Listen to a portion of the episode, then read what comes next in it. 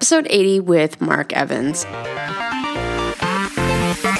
This is Crowdfunding Uncut, the place where creators and entrepreneurs come to learn how to launch a successful crowdfunding campaign. Here's your host, Kirsten Ross. This episode is brought to you by BackerKit. BackerKit is a crowdfunding fulfillment software service that will help you take care of all the nasty customer details that may change, such as addresses, upsells, downsells, which means, yes, they will help you get more sales after your campaign wraps up. And they help you figure out the logistics of spreadsheet nightmare. And so, if you want a streamlined process, managing customer data and helping you as a creator focus on what you need to be doing versus being in spreadsheet heaven, heavy sarcasm there, um, be sure to go to backerkit.com. And at checkout, they've given the uncut audience, which is that's you. They've given you 50% off of uh, their startup their setup fee. So at checkout, use the five code uncut U N C U T and uh, just go check them out. They're amazing. I've worked with them on a few campaigns now, and they're awesome. Backerkit.com, word uncut at checkout.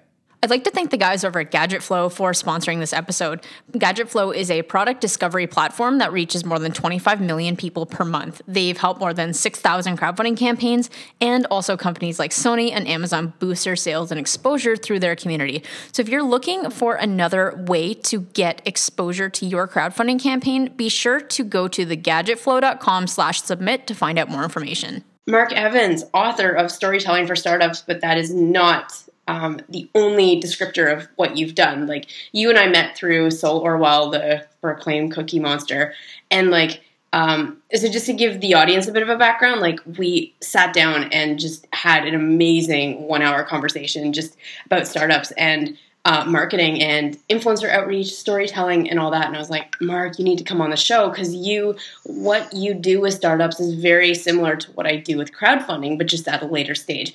And um, I think where we should start with this is I'd love to like cause I know I know your story, but I would love to introduce you to the audience a bit. Um, can you tell me a bit about your history and how you started working with startups and how you got in, involved with like storytelling and just that whole thing? Sure. So um, to really sort of give you the Reader's Digest version, I I was a reporter. I was a technology reporter with the National Post, the Globe and Mail, and Bloomberg News and uh, I spent a lot of time writing about startups and venture capital. And eventually, I got um, I got a friend of mine started did a startup and asked me to join him. Um, and then I did a couple of other startups. Um, got poached by VC, and then in 2008, I started my own consulting business. Um, originally focused on social media because that seemed to be the flavor of Kool Aid that people were buying at the time. Yeah. And, and then I started getting approached by startups looking for help with marketing and storytelling. And and it really sort of brought me back to my roots as a as a reporter because that's what I did. I took lots and lots of information and and sort of synthesized it um, so that people could understand um, the news and and and have a good story that they could sort of rally around. And so for the past eight years, I've been mostly working with a combination of early stage startups and fast growing companies that um, have products that they're selling, but they just lack stories to connect them with target audiences. So that's what I do in a nutshell. Right. And with them, like going back to your roots reporting, um, you mentioned that you were working with like a lot in the VC business uh, startup arena in your writing how did you focus on that of all things you could have written about? Like, what got you interested in that to begin with? Well, I, I was originally I was asked to write about this thing called the internet, um, and it, it, was a, and it sounds strange now, but at the time it was it was this bizarre network that really no one knew about, and I kind of lost a, um, a, battle with another reporter, and I got stuck writing about the internet, um, and then um, and then slowly but surely the the startup scene in Toronto in Canada started to emerge. And I started talking to VCs and sort of trying to get a sense of what was going on. And I sort of caught the bug. Um, along the way I sort of I, maybe it's because I sort of uh, so I like the entrepreneurial storytelling. Um, I like the, the fact that these people sort of you know David versus Goliath um, as a reporter kind of it kind of aligned with my interests. And then I started uh, talking with VCs and eventually got approached by a VC to work for a startup. Um, so it was sort of a natural interest.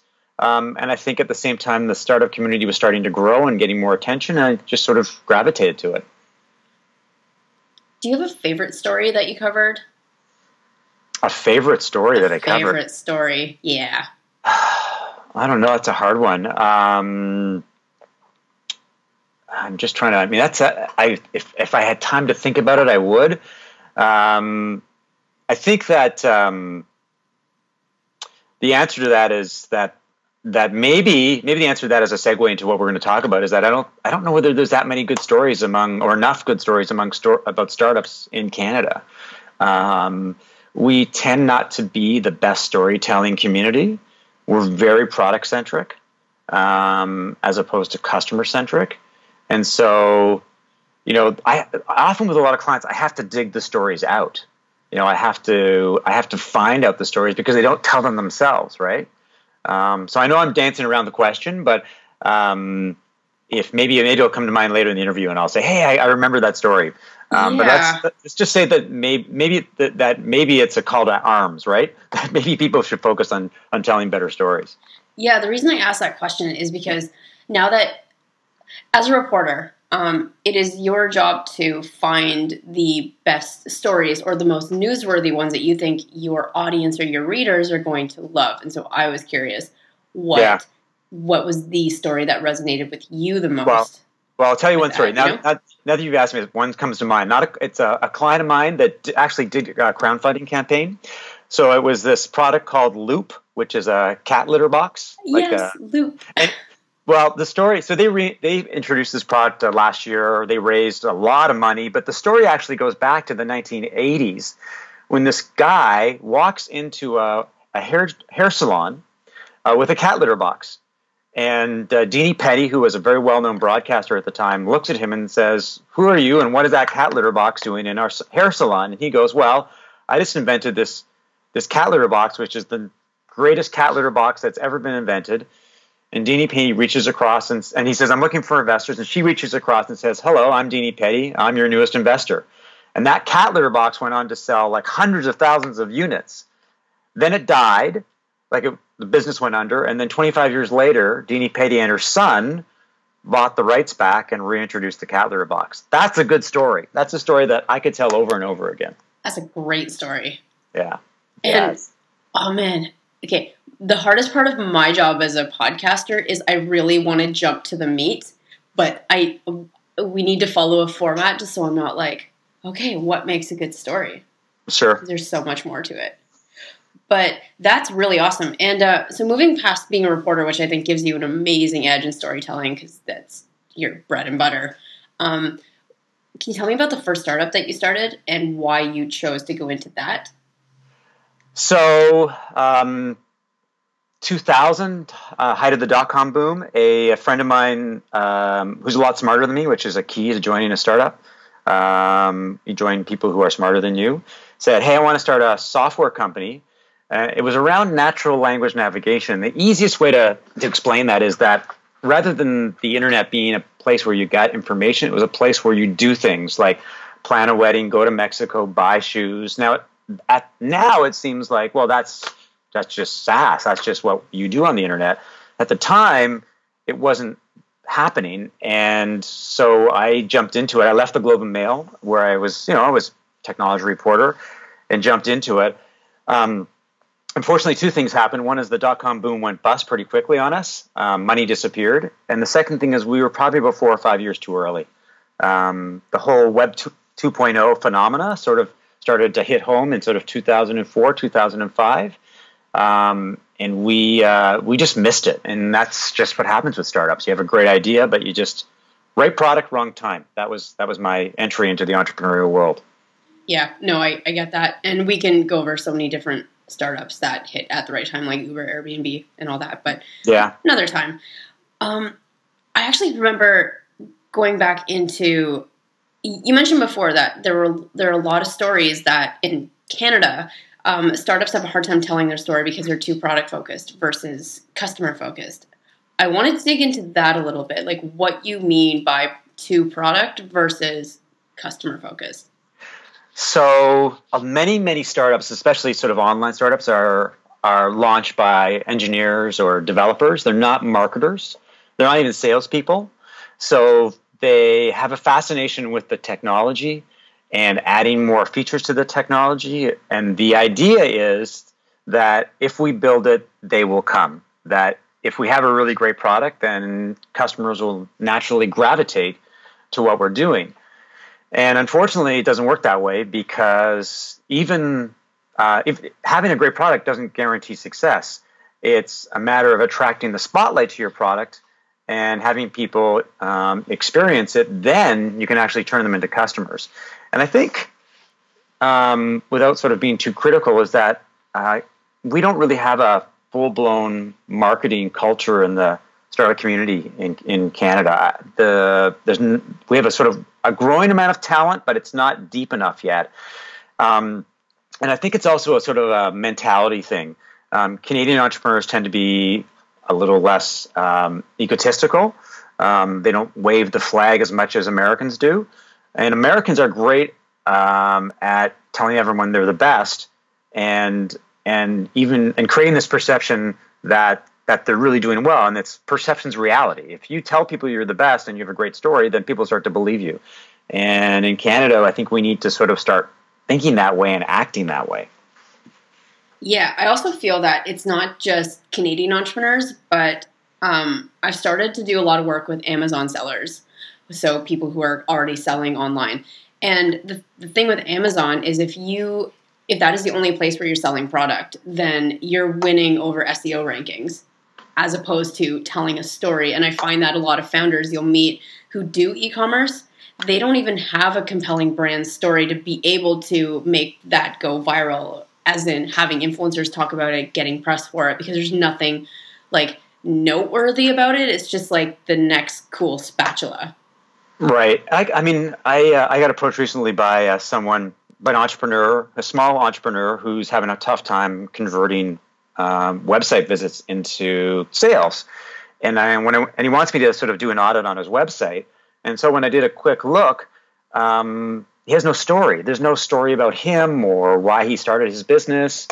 And as a new business, your story is super important because you have no credibility or track record. All you have is your product. So to build a connection with the audience, they need to they need to like you in some way. They need to relate to you in some way. They need to feel that you're the real deal. That that they, there's some empathy um, towards what you're doing, and um, and I think that's probably where a lot of early stage startups fail.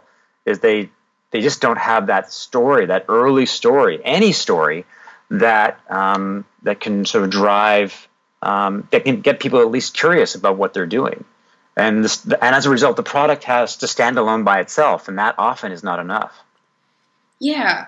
So before we um, get into really what makes a good story and what different kinds of storylines there are, um, how would you define a story for a brand and why it's so important? Well, there's different types of stories, um, and I think it's all about um, driving connections with with target audiences and getting people to um, at least be interested in what you're doing and how you're doing it. And I think I sort of have this um, this storytelling arc for early stage startups, and there's four. There's basically four sort of four or five parts to it. Now it starts with because you're an early stage startup, you have no stories, you basically have no customers, probably don't have any sales, and so the stories that you can tell um, early, earlier stories about you and your struggles and why, or your what inspired you to start your company and some of the hurdles that you've overcome, some of the successes you've seen. And then you tell stories about what you think. So, thought leadership pieces, um, opinion pieces about what's happening in your industry. And then as you get customers, then you tell stories about your customers and the success they're having and the value that you're getting from your product and then then hopefully your customers tell, ta- start telling stories about you um, on social media or on blogs. And eventually you can get the media to tell stories about you. So it's a progression um, but it really starts with the fact you've got to tell your own stories. That's how you get started. Otherwise no one's going to tell stories for you until until later. I feel like my favorite kind of story because I help uh, like mo- the majority of my clients are starting brand new brands online through crowdfunding, and I think my favorite story I'll always uh, when I whenever I get pitched a product to cover, I always have to see okay, well, do you why did you choose this product to launch? Do you have a personal connection with it? Did you why did you develop this? Was it to solve a need in your own life? Um, and if if there's no compelling story behind it and it's just matter of well i saw this really cool thing on alibaba and i wanted to start selling it. Like that is not newsworthy at all. It doesn't connect me to the brand or um, because what i find is the story is what is going to separate your brand from any other competitor that you have. And if if you can't connect that then good luck convincing anyone else to buy your product. Well yeah within I, reason right? yeah i mean, I mean dramatic, but yeah, but I think that's that's so true because I think the every entrepreneur believes that their product is unique, that they've developed something that the world hasn't seen before, and the reality is is that there are dozens, if not hundreds, of companies doing exactly the same thing that you're doing. Their product works the same, has the same features. Yeah, it's probably priced in the same range. So how do you differentiate? Um, how do you stand out from the crowd? So you you I believe that storytelling is the way that you do it. Um, a technique that a lot of successful startups have used is really this idea of transparency and honesty. The idea that you tell people about your business and how you run your business and the mistakes you've made and the successes you've had. Um, and that that drives really strong connections. So an example is is this company called Groove, which does customer service software. And they've got they've actually got three blogs, but on on one of their blogs they talk about, you know, revenue growth, like really transparent revenue growth. They talk about the challenges of hiring. They talk about how the company almost failed, and it's really separated them from the pack because there's there's dozens of customer service software companies out there, and and you just it's just the way that you um, carve out a unique identity in a very crowded marketplace. Yeah. No. Well said. Um, and so I'm curious, like you work with uh, early stage and then later stage companies. Do you see a difference in the brands in um, I guess complexity of developing a brand story between one like a brand that's just starting out versus one that's morphed into a bit of meat? Yeah, there are there are very um, distinct differences. So for early stage startups, they don't have a lot of customers. And so the story is is this it's their story and what they think their story is. Um, so they're it's a hypothesis.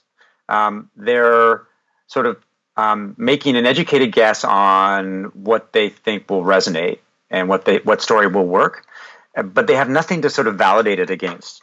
When you when you talk to companies that are more mature, that have dozens of of, of, of uh, customers, then they'll tell you what you they think their story is, and then you go and talk to their customers, and you you sort of you ask them if the story aligns with their thinking, and often there's there's there can be misalignment. Um, customers will tell you that the company resonates with them for completely different reasons, um, which is always interesting. In, me- in most cases, however, there's it, there's there's mostly alignment, but there still is differences. So that's the big one: is that you don't they really don't have a constituency to to test against. Um, and so early stage, you've got to guess. Latter stage, you, st- you can start to validate it. And have you seen early stage? Because majority of people who are listening to this podcast are early stage, and they're like, "Great, okay, I'm sold on the fact they need a story, but I don't know how to be different." Um, you, have you seen a storyline that works best with early stage ventures, or like what would you recommend for someone who's launching that very first product on Kickstarter? Well, as you said earlier, it's so how did this thing come about? Like, what's the story of of your creation? It's it's called the founder's myth, and and every company should have a really good founder's myth. That that story that that um, launched the product. It could be that two people were stuck in an elevator and started talking. It could be that um, they ran into a personal problem. But there's at the very early stages. Um, you want to sort of personalize your product um, because the only thing you've got going for you is you um, and your energy and your your ideas. Otherwise, there's there's really nothing you, that you can really run with. Um, so, so really, maybe the first story you ever tell is a story about how you got started. Like, for example, like I always like, for whatever reason, I always like asking people who are married how they met because that's a great story, right? There's awesome different stories, right? That's a founder story about how a couple came together. Same thing works for startups because everyone's got a good story, except that we, many entrepreneurs don't really recognize the value of that story, so they don't tell it. So, uh, so start with your story and go from there. Man, yeah, I love that. Um, because I find that just looking over a couple of the campaigns I have right now, there are two things that um, the founders didn't know. And the first one was they had this story in their brain that, well, no, our our product is superior. Like there's nothing else like it on the market, and they don't care that my nephew was struggling with it because it's not a good enough story. I'm like, well, it's better than just saying our product is awesome. Like you need that to humanize the brand. So it's like thinking that your story isn't good enough, and so they're just not going to use it. Um, but the the second thing I might be going a bit of a tangent here, but when they're presenting their product, they're looking at it in terms of why they think it's so great, as opposed to why the customer will think it's so awesome. Right, right, and that's the that's the other side of the coin, right? It's the it's the customer centric point of view because, like, customers all they care about is what's in it for them. Like, how's this life going? To how's this product going to make me, you know, richer, healthier, you know, more productive? Um, and they want to they want to feel the experience of your product um, as opposed to you telling them how great your product is and and that's why i think that you know aside from your own stories um, the most powerful stories are stories about your customers experiences with your product um, you look at a brand like airbnb for example that doesn't never talks about how it's a really awesome service to find places to stay around the world. The stories that it tells are about people having awesome experiences traveling around the world and the people that they meet and the places that they they go to and the food that they eat. Um, and that's all about the customer. It's not about airbnb yeah airbnb is just the vessel for the experience and that's how you should look at your brand as well. Yeah and it really is about your your product really is the supporting actor in the customer's experience right? And what they do and how it allows them to do different things personally or professionally. Yeah. Um, so when I was going through your book, which thank you for that, uh, by the way, but when I was going through that, um, I noticed that there are some really great tools in there for, say, how to talk to your customers, to craft your brand messaging, um, and do a little bit of research on that. And early stage Kickstarter, first business, all that doesn't have the luxury of having customers to speak to until after the campaign.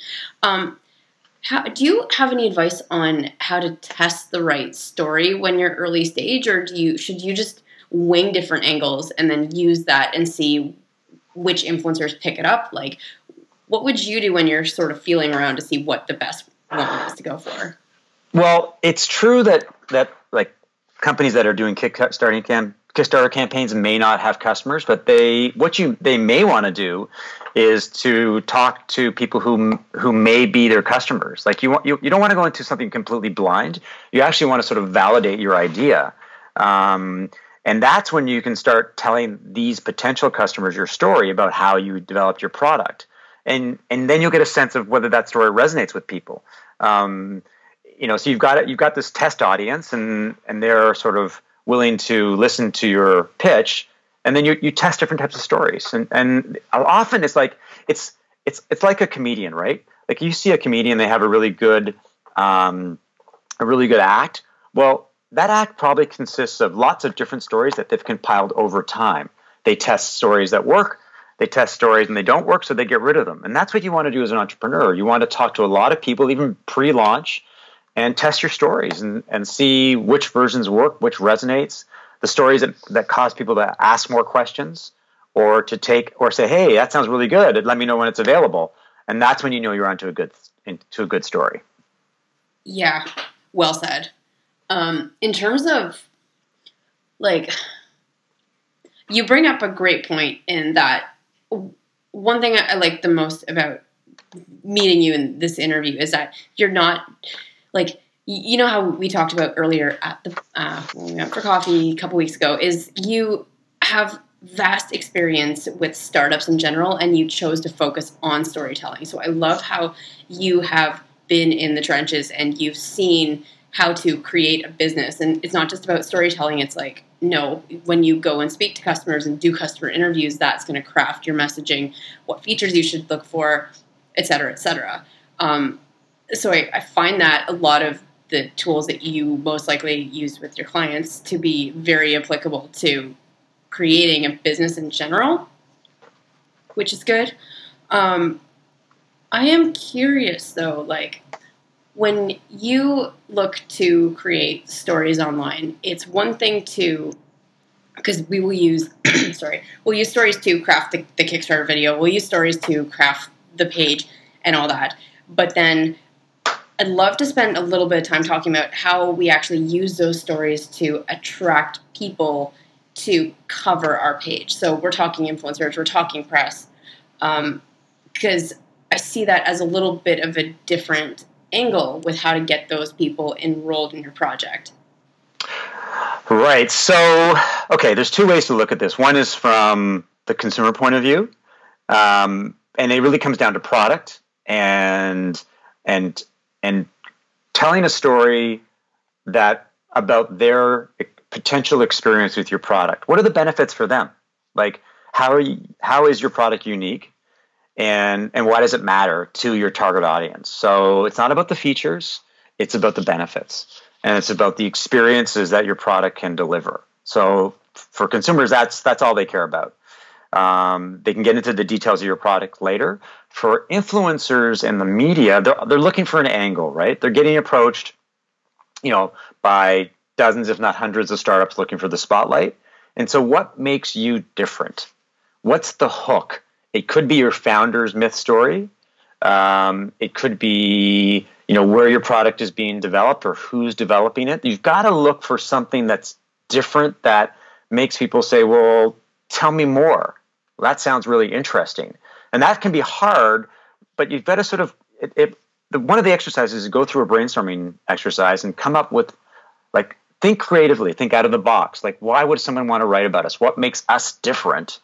Um, that you can sort of craft into a story that would get a reporter to say, "Hey, that's really cool," um, or make an influencer go, "Yeah, I want to be involved in that because that sounds like something that that would interest my audience." So think about, you know, the story that a reporter would want to tell. Think about something that an influencer would want to get involved with, and uh, above and beyond the, the product itself. Not only that, though, but just in case anyone's misunderstanding what we mean, like because you may have five different angles you think are amazing, you do not want to put that all in one email. No, just, no, yeah. So you absolutely should make that relevant to the influencer. Um, do you have any good feedback on how you can uh, make sure that your angle is relevant. Your one angle that you're pitching is relevant to the influencer or the, the media. Well, the one thing you have to do is, and I tell this to a lot of startups, you really got to start building a a influencer and media list from the get go. So right from the beginning, you got to decide, you know, who's important to you, who matters to you. It doesn't have to be hundreds of people. It can be a dozen people. It can be 25 people or 50 people, but you've got to start to build that list. And then you've got to start to, you've got to start to know them inside out. So, what are they interested in? What do they write about? Who do they get involved with? Um, you know, what do they talk about on social media? Uh, what do they write about on their blog? So you've got a really sort of in-depth knowledge of these people, and maybe you've even started to build relationships with them. You've followed them on social media, you've retweeted them, you've you've left comments on their blog. So there's it's not a cold relationship. You've actually sort of started to sort of build some kind of relationship. And then when you pitch them, you, you're pitching them with knowledge. You're pitching them because you know what they're interested in. Um, and so that makes a good pitch because every reporter and influencer wants to know that you've done your homework before you've even approached them. When you approach them blind, it's the biggest way for them to hit the delete button because it's irrelevant for them, right? So it's all about focus, it's all about knowledge, it's all about like doing your homework.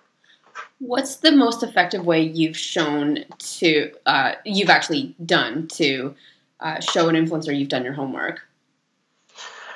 Um, so I mean, I mean, it starts off by by simply sort of saying, uh, "Dear first name." Um, you know, I know that you've written about uh, this subject in the past. I really like the story that you wrote about XYZ company um, because, you know, it, it struck a chord with us because of the benefits of their product. Um, and we've actually got a product that's sort of uh, aligned with what you're interested in. Like you have to sort of personalize it and and and from the get go, really show them that you've read their read their stuff or you follow them on social media. You know what they're talking about. Um, so it feels like um, it's very targeted. Um, like it's it's a one-on-one conversation as opposed to you trying to blast out to 50 different influencers at the same time um, because people like that one-on-one they want to they want to feel that you that you know them a little bit um, and that um, and that it's it's something that they're going to be interested in as opposed to yet another email from yet another startup yeah do you ever get this on your linkedin where you're just getting a generic copy paste email all the time it's like I, you get that me yeah, but I get a lot. I mean, I get a lot of that on email, and it's like it's and it's just like you, you don't even know me. And sometimes there, you know, you, you get like they'll say "dear blogger" or "dear Mr. Evans," right? And that's just a sign that they haven't really done their homework properly. So it, there's a lot of there's a lot of blind uh, email out there. Um, it's just a matter of being smart, right? And a matter of you know you don't have to blast out to everybody. It, I mean, if you get ten people that you're focused on and you really know them inside out, then that might be all the people that you need.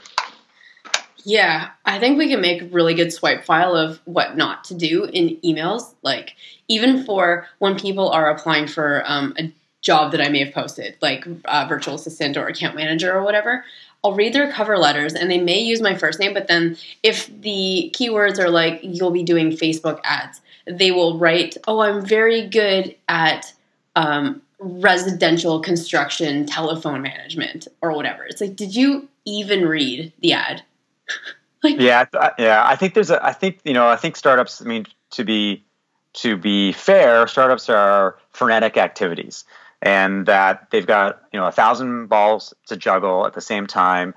And and media relations and influencer relations is not what they're good at. They they don't have an appreciation for it. They probably have very little knowledge about how to do it, and so they do it badly.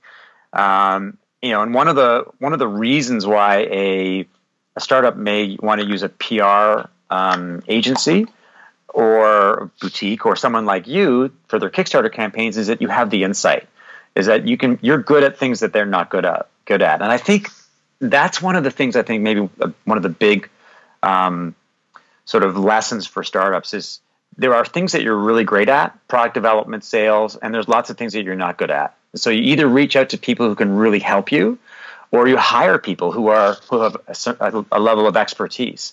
Um, if you try to do things that are out of your comfort zone, then chances are you're probably going to fail. Yep. Yep. I'm just thinking right now of a few things that I'm really terrible at. Um, so I get a lot of people approach me who may not be able to um, afford like launch services, or maybe like you'll get approached by people who just don't have the budget yet, or maybe they're too early stage. Um, do you have a piece of advice for anyone who is looking to hire in house for someone to lead their marketing and influencer outreach efforts? So the big uh, advice that I give startups is is know what kind of marketing you want to do, um, and the marketing that's going to um, drive whatever goals you have, whether it's e-commerce sales or customer acquisition or page views if you're advertising based, because um, once you know sort of the kind of marketing that's going to be effective for you, then you can hire the right marketer. Um, there's there's different types of marketers. Some people are good at SEO or social media or content or optimization, and it's if you, unless you hire the right person, then you're going to hire someone who has a wrong skill set. And they just may not know Facebook advertising as well as they need to because that's how you drive um, leads and sales. So know the tools or the channels that you want to use and then hire the person who has expertise in those areas. That's that's the biggest piece of advice. Great. Yeah no really relevant. And um so after i read your book i know it's like it's a lot more actionable than i thought so if people want to actually uh, find out more about you or to pick up storytelling for startups like where's a good place to for them to find out more so you can visit uh, my website, markevans.ca. And then the book's available on Amazon, um, amazon.com and amazon.ca. and uh, yeah, so it, it's. Um, I also do a, a, weekly newsletter that you can find out about on my website, focused on startups. It's it's it's a selection of curated content about startup sales, operations, marketing. Um, so you know, save people a lot of time because they don't have to go and find it. It comes to their their inbox every Saturday morning. Oh, awesome! Why do you choose a Saturday delivery as opposed to the typical Tuesday? Because everybody else does Tuesday, and I figured that Saturday morning was sort of against the grain, um, and uh, and it seems to work. I mean, I think maybe there's just a sort of a bit of a segue here is that you know a lot of startups do the same kind of marketing. They all do social media, they all do content marketing, um, and sometimes you have to do some things differently. You have to think creatively. Um, it may be doing a podcast, for example. You know that because not every startup does a podcast, so you're looking for we're looking as marketers we're looking for opportunities right? Different ways that we can grab the spotlight and it may be creative ways using social media or it may be something completely different.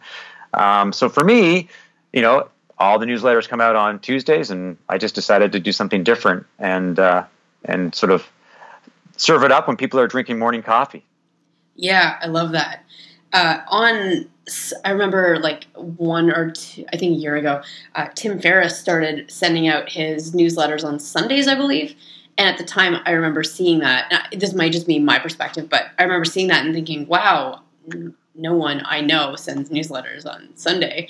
And then you notice over the following few months, because he does it, suddenly more newsletters are getting in my inbox on Sunday. Because it just seems like counterintuitive, but that's when people are getting ready and set up for the week. Yeah. So uh. Maybe Saturday will be a, a thing after this. I don't know. maybe if you publicize it, it'll happen. I don't know. Yeah. No, it's great. I should really have like a daily or a week, not daily, but like a weekly um, email that goes out, and I find it it goes out Tuesdays or Wednesdays, but I should be better, more consistent on that. But baby steps. yeah, yeah, that's what's the thing with marketing. It's a, it's a walk before you run kind of uh, kind of activity. Exactly. So Great. Well, this has been awesome. Um, I love doing the 20,000 foot view on influencer marketing and just even hearing your perspective because you have been in on that side of it and so you understand how influencers and reporters think and uh, it's the creators that do kickstarter projects that need attention like that so you know your advice and uh, feedback has been value really really valuable so thanks so much for coming on the show yeah, thanks for having me. Well, that wraps up another episode. If you guys like the show, please do head over to crowdfundinguncut.com and subscribe. You do get a freebie. It's the ultimate physical product launch checklist, which is going to lay out your entire crowdfunding campaign from start to finish, way from six months forward. And uh, it was based off of the exact system that I have developed um, when helping creators raise multiple seven figures through both Indiegogo and Kickstarter. So that's crowdfundinguncut.com. And if you guys are digging the show, please also subscribe on iTunes and leave an honest review uh, reviews help it this show get found by more people. And um, apart from that, thanks so much for sticking around to the very end and, and listening to this. We're excited to um, just dig into more shows in the future. So we will uh, talk to you guys next week. We'll be in your earballs.